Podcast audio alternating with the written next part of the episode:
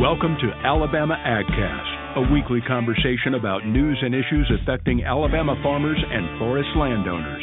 Alabama AgCast is produced by the Alabama Farmers Federation. Hello and welcome to this week's Alabama AgCast. I'm your host, Mike Moody. For this week's show, Russ Durrance traveled to Buena Vista, Tennessee to tour Tosh Farms. During the tour, he had a conversation with Daniel Tubbs, chairman of our state pork division, and Kent Stanford, nutrient management specialist for Alabama. William Green, wildlife director, wraps up with a report about the recently held One Shot Turkey Hunt fundraiser. Daniel, thanks for joining us today. Uh, we've had a little bit of fun.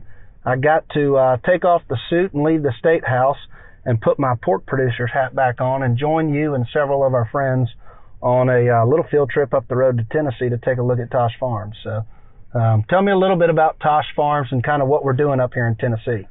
So, uh, put it on perspective, my dad used to be their herd vet uh, for about 13 years. He quit about 2011, 2012 area.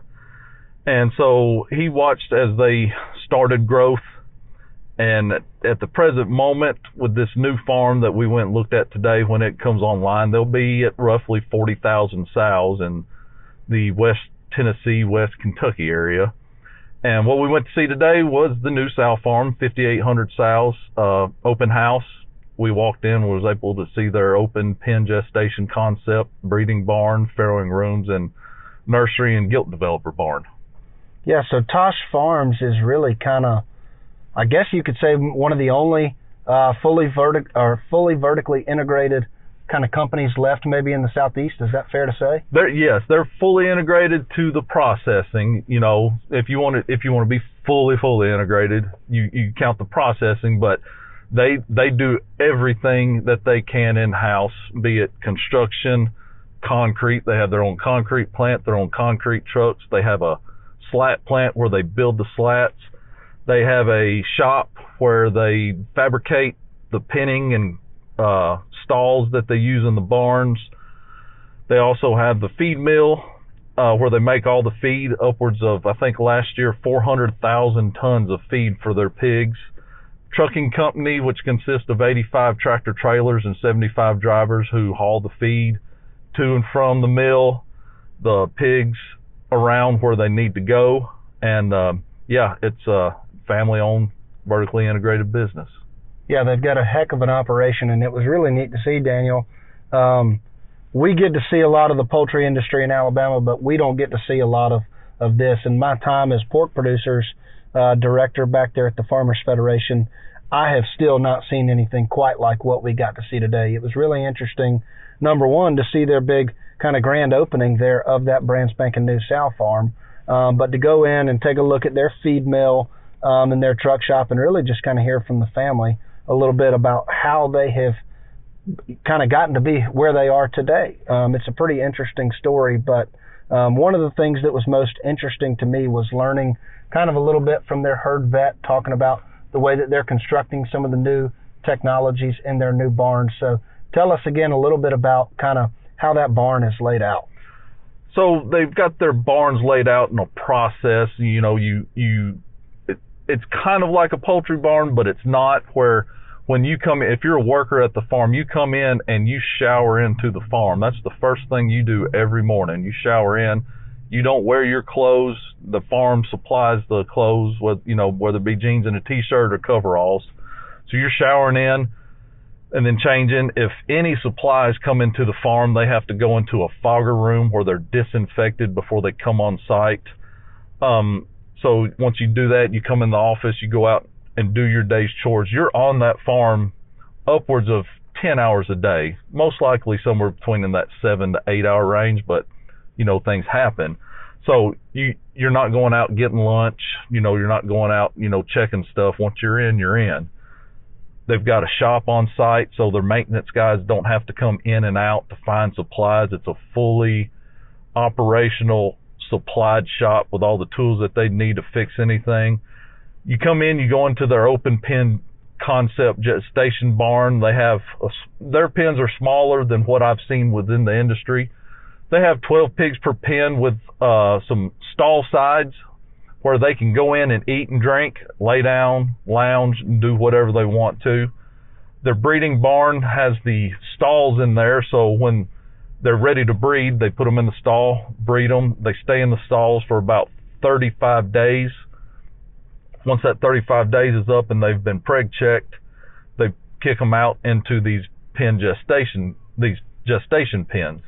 Farrowing, baby pigs, you know, everybody loves baby pigs. They've got 24 rooms of 48 farrowing stalls which equals up to 1150. So they could have upwards of 1152 sows in farrowing stalls at one time having babies.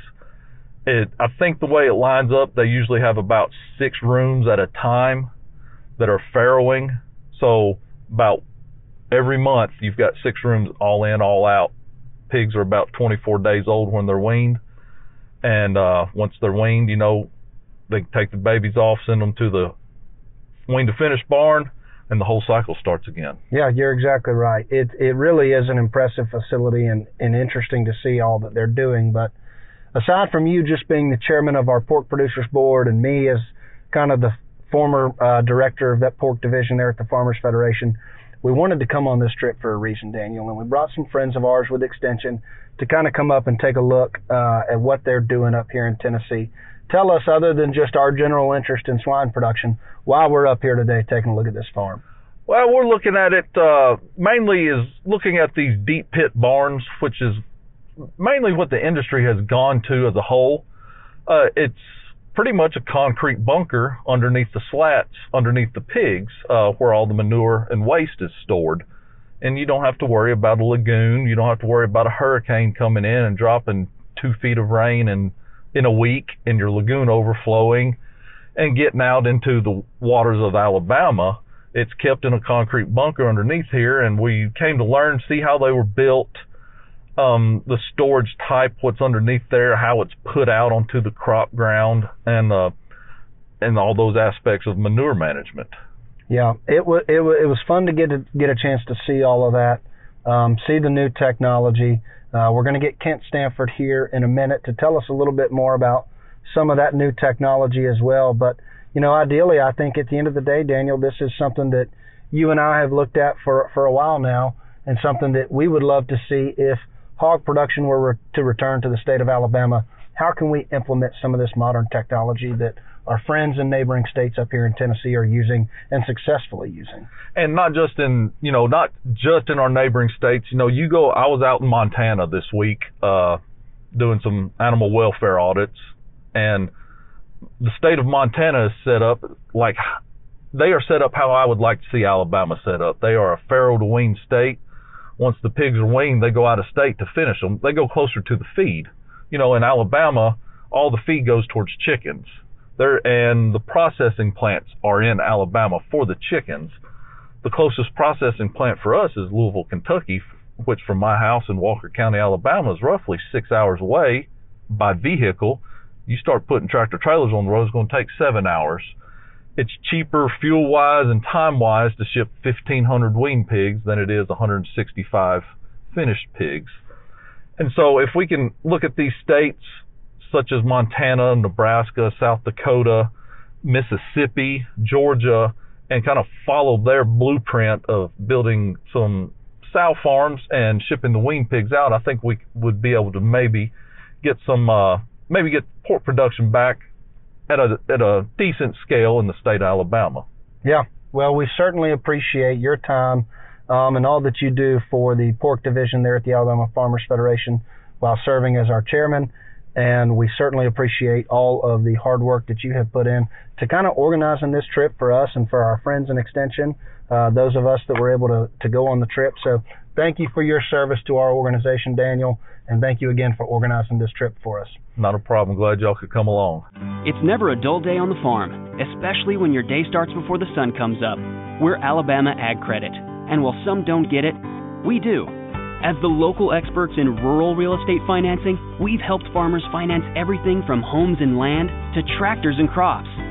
Because sometimes your natural resources need financial resources. Well, hello, and thanks again for tuning in to the second half of our episode today on the Alabama AgCast. I'm Russ Durrance, State Legislative Programs Director, joined today by Kent Stanford, uh, Extension Nutrient Specialist here for the state of Alabama. So, Kent, glad to have you on today. Absolutely, Russ. Um, I know we have kind of got a, a unique experience getting to come up here with Daniel Tubbs, our pork division chairman there at the Farmers Federation, and a couple other friends with Extension. But we've gotten to come to the grand opening of their brand new sow farm up here uh, in Buena Vista, Tennessee, and got a chance to tour the feed mill and whatnot. And this is really unique. I mean, back home in Alabama, we're able to see uh, poultry production, fully integrated poultry production, and things like that. But we don't get a chance to see stuff like this on the hog side of things very often. So tell me a little bit about the trip and kind of how this has impacted you. Yeah, I think it's uh, it's been a great experience to come up and see what they're doing here at Tosh Farms. A uh, very successful farming operation, and even with the magnitude of what they're doing, it's still a family farm. It's all family uh, owned and operated. You know, they've got a a tremendous impact on this local economy, uh, particularly in this county uh, where they are headquartered. So it's good to see that. And as we looked at uh, at the new facility earlier today, you know, you like to see new things and the new designs on stuff, but uh, really. Uh, a lot of the design is what they've been implementing for many, many years here. We've seen some older barns that are still in production that have the the deep pits. Uh, so we have manure storage uh, inside the barns. It's under cover uh, in these pits, and so you don't have any outdoor manure storage. So that's uh, that's been very interesting to see, and that kind of is a, a game changer for me, I think, in terms of manure management. But Russ, I'll tell you the other thing that I'm most impressed with on this operation here is their commitment to their people. Um, a lot of the technology that they're using uh, might seem somewhat basic, uh, but then they're paying attention to their own people. Uh, they're building capacity within their own ranks, and I was very, very impressed with the level of commitment and dedication uh, throughout their their organization. Yeah, you're exactly right. And uh, part of what we got a chance to see during the presentation there at the sow farm was the fact that this company has grown from 20 employees back around the year 2000 now to almost uh, 550 employees company wide. So you certainly don't grow like that without having a, a strong dedication to your employees and your workforce and the folks that help make that happen behind the scenes. But another thing that you touched on was kind of some of those newer technology barns. You know, back when we were producing a lot of hogs in Alabama, um, the way that we were building those finishing floors and the way that we were building some of those sow farms was a lot different than these folks are building them. So talk to us a little bit about some of that construction. Sure. So what we would have seen in our state and, and really across the country for that matter, you know, 30, 40 years ago, uh, we would talk about either waste storage ponds or we would talk la- about lagoon technology and, and it was basically outside uh, storage of this effluent coming out of these barns.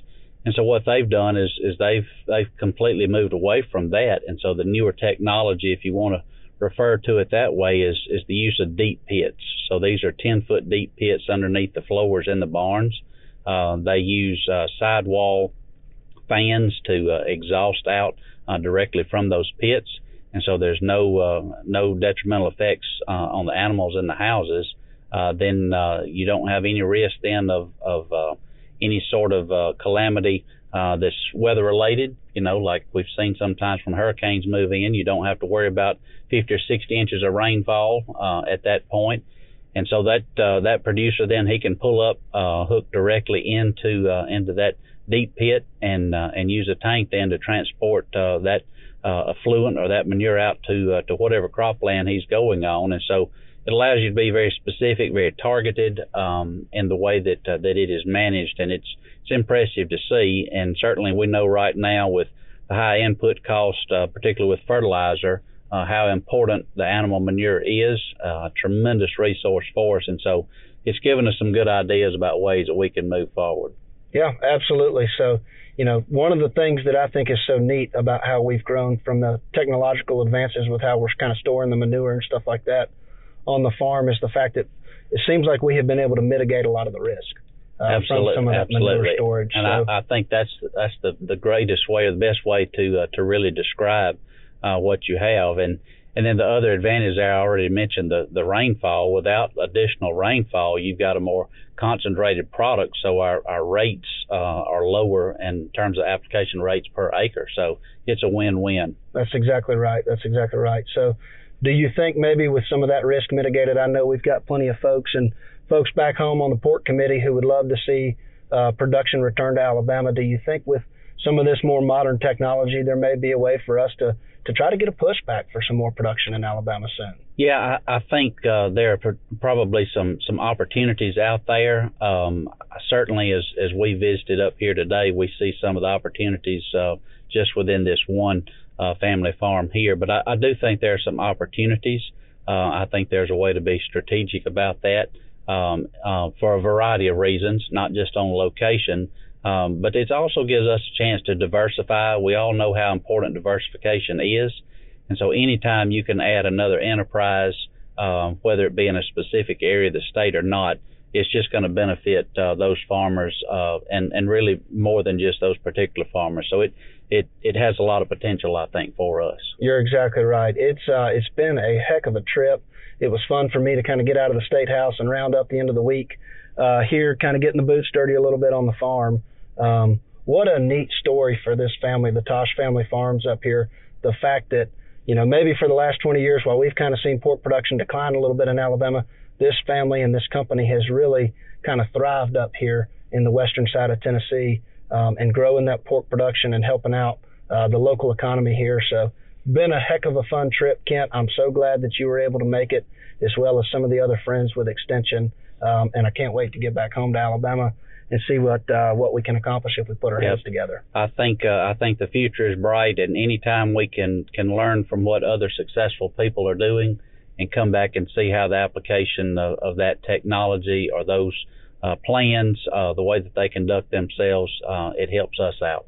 You're exactly right. They've done a great job, and uh, I know we can learn from them and try to implement some of their successes back home. So Absolutely. Absolutely. Thanks for joining us on sure the trip, Kent, and uh, thanks for coming up uh, and joining us on the Alabama AgCast. Sounds great. Thanks, Russ. Absolutely. And now, your weekly AgCast wrap up.